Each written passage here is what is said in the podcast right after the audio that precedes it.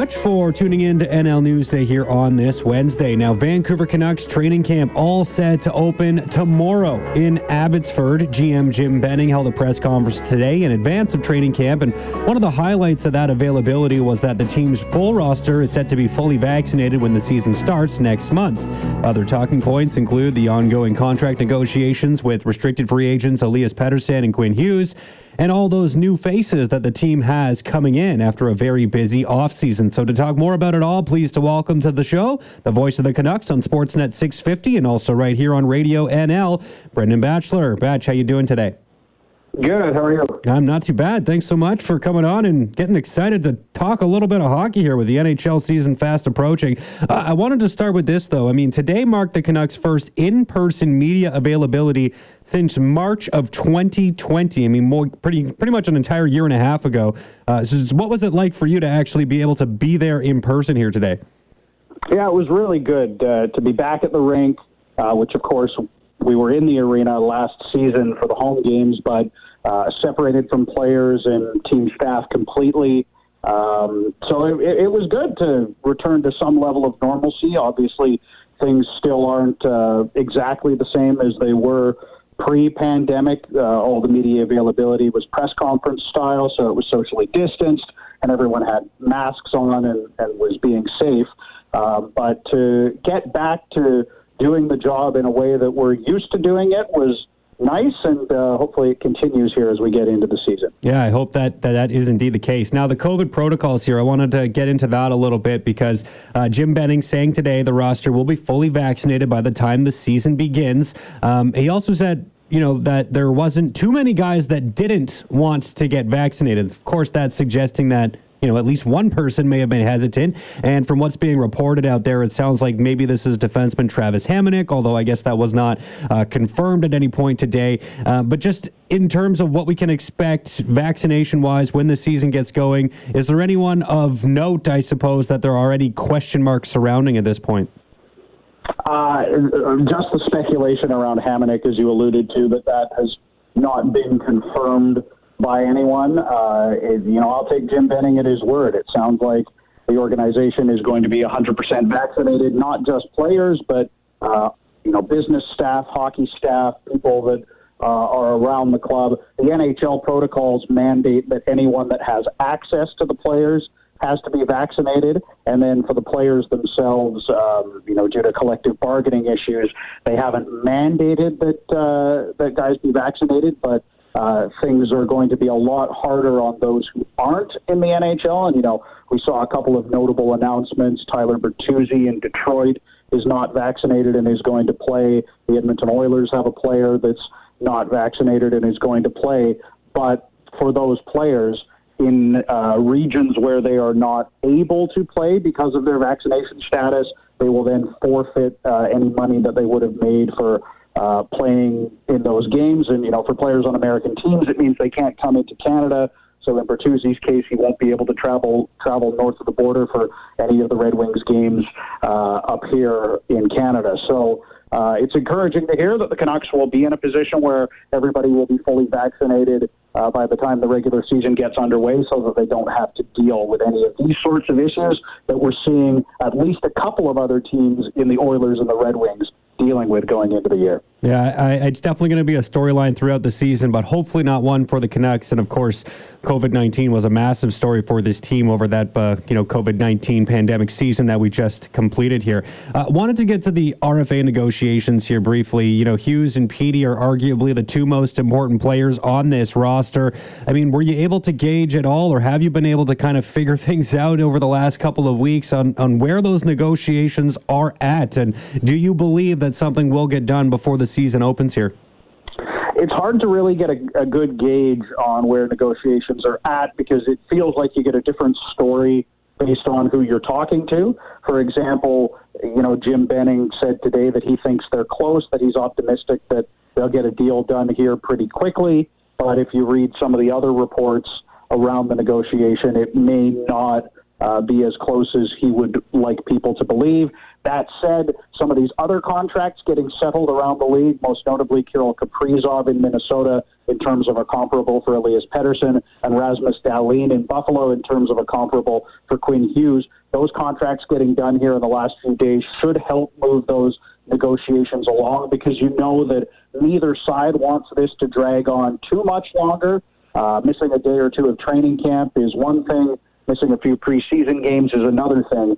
Uh, but I don't think anybody wants this to get to the point where these two star players for the Canucks are missing the start of the regular season, and I would be shocked if it drags on that long. I would imagine that you know within the next week to two weeks we see these deals get done and these two young players arrive to join the Canucks well ahead of the start of the regular season. Well, I hope that's the case because even missing, you know, a little bit of training camp can really set guys back. You know, there's been some examples. I remember, you know, the Mitch Marner negotiations from a couple of years ago and how long that took to get done. Yes, he got a deal done before the season began, but he definitely noticed it in his play that he wasn't quite ready to go uh, once the actual puck dropped on the season. So I think it'd be good for everybody to see this get done sooner than later. Uh, but uh, all we can do, I suppose, is hope at this stage. Um, the new faces coming in. I mean, there's lots of them. Oliver Ekman Larsson, of course, the biggest name added to that list. The former uh, Phoenix Coyote or Arizona Coyote, excuse me, captain there. Uh, you can add Jaro Halak to the list as the new backup goaltender to Thatcher Demko. Tucker Poolman coming on the back end. Conor Garland up front.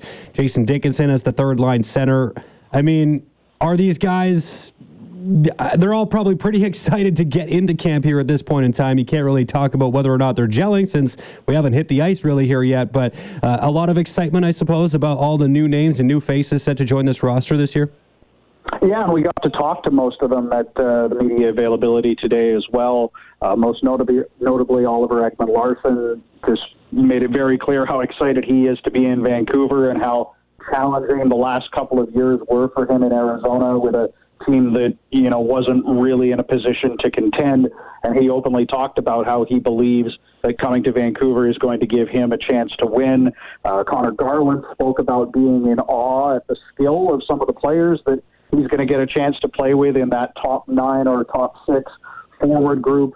Um, Jason Dickinson seems very eager to come in and play a big role. And um, you talk about him being the third line center. I don't necessarily know if that's set in stone uh, Travis Green has sort of quietly indicated at times throughout the offseason that just because JT Miller had to play down the middle last year when Elias Pettersson was hurt doesn't mean that he doesn't see that as an option going forward. So it's possible that Dickinson ends up on the wing and the Canucks look to try and use Miller down the middle as sort of a, a third option with Horvat and Pettersson and force other teams to kind of choose which line they have to match up against of course, um, you know, this is all contingent on Pettersson arriving and being ready to go for the start of the season. But that's going to be one of the most intriguing things I'll be watching over the next few days as these guys hit the ice in Abbotsford. Is you know, as much as we can speculate about what the lines might be, you don't really get a window into what Travis Green is thinking until you see the lineup combinations on the first day of training camp, and then you can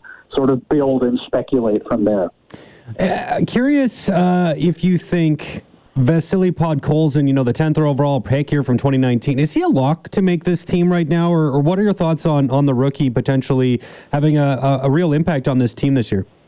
I don't think he's a lock to make it just because, uh, you know, he'll still be required to come in and earn his spot and show that he can be a, an NHL capable player. But uh, let me put it this way I would be very surprised if he's not on the opening night roster. Just you know, having had a chance to see him skate a little bit here in the last week in informal skates, uh, he's obviously a very big body, skates well, has a really good shot, and looks to me like a guy that is ready to jump right into the NHL. And you know, maybe not be a, a huge offensive factor to the degree that we saw a guy like Elias Pettersson uh, you know, impact the, the lineup when he jumped in. But uh, Park Podkolzin looks like a guy that's NHL ready. Uh, I think Travis Green will give him opportunity in training camp to prove that he's ready to go, and you know, it's up to him to make sure that he has that spot on the roster for the first game of the season, October 13th. But uh, you know, I'm not I'm not going to go as far as to say that he's a lock to make the team.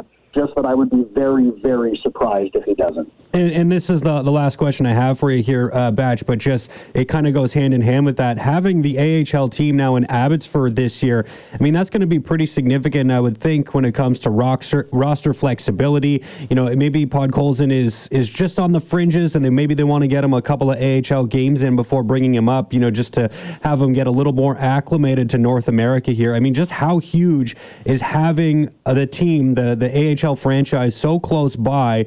uh, to be able to, you know, have a little bit more flexibility when it comes to what the roster construction will look like in the early parts of this season. Yeah, it's huge, and it's a big part of the reason they've brought in so many veterans to compete for spots. Whether it's you know, guys like Luke Schenn and Brad Hunt on the back end, uh, you know Nic Petan, Phil DiGiuseppe, Sheldon Dries, among others in the forward group uh, is you know they're they're not just going to have competition for spots near the bottom of the lineup, but they're going to be able to rotate too if they feel the need to because they've got their AHL affiliate you know just an hour down the highway in the Fraser Valley. So um, you know that'll be big for them, I'm sure.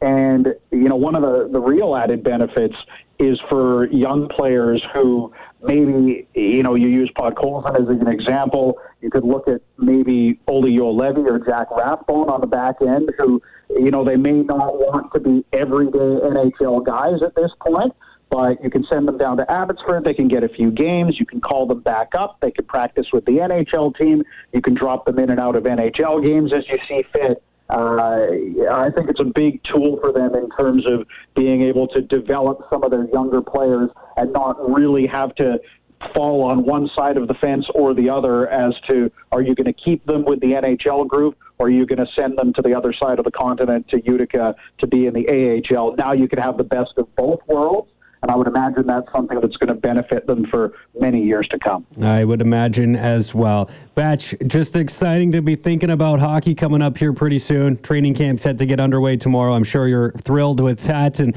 excited to get back to work here. So, uh, always appreciate your time. Thanks so much for chatting with me and uh, looking forward to having a few more of these throughout the season. So, thanks so much. Yep, no problem. Thanks. Anytime. Awesome. There you go. The voice of the Canucks on Sportsnet 650. Also, right here on Radio NL. Brendan Batchelor. Batch is the guy. Always good for a nice call here on the radio, that's for sure. Always a pleasure to speak with Batch as we get set for hockey season. The NHL is almost upon us. The Canucks' first preseason game is set for this Sunday, September the 26th. They are in Seattle to play the Kraken, and I believe that is the inaugural ice time for the Seattle Kraken at uh, what's it called Climate Pledge Arena in Seattle. So that'll be pretty exciting. Might have to tune in just because it is again the first time we'll actually see the newly in, enshrined franchise here take the ice in the National Hockey League, the league's 32nd team, and it's pretty cool. The Canucks are the first team that gets to play them. Of course, the natural cross-border rivalry that will exist is going to get underway as soon as possible. So looking forward to that. Again, this Sunday, the 26th at 6 p.m., the Canucks are in Seattle to play the Kraken for their first preseason game. They got two, four, six, seven preseason games on the schedule before the season gets underway on October the 13th against the Oilers in Edmonton. So looking forward to that. It's going to be a good season ahead. Hopefully, they can get those contracts signed, Elias Pettersson and Quinn Hughes, and get their two young studs in the lineup before the season gets underway on October the 13th. That, I think, will be pretty crucial.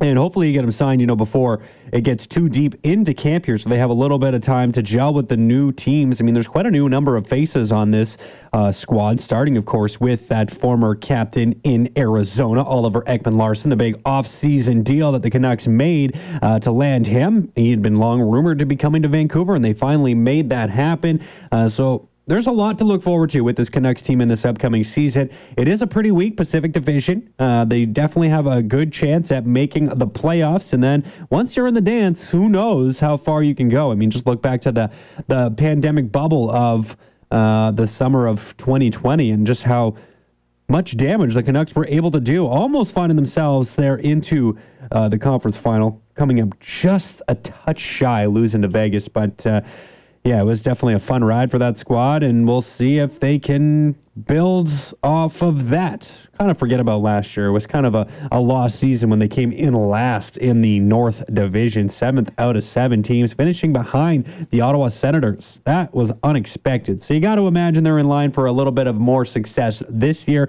But That's why we play the games. We can't uh, just decide it on paper. If we did that, I could probably award the Tampa Bay Lightning a third straight cup right now.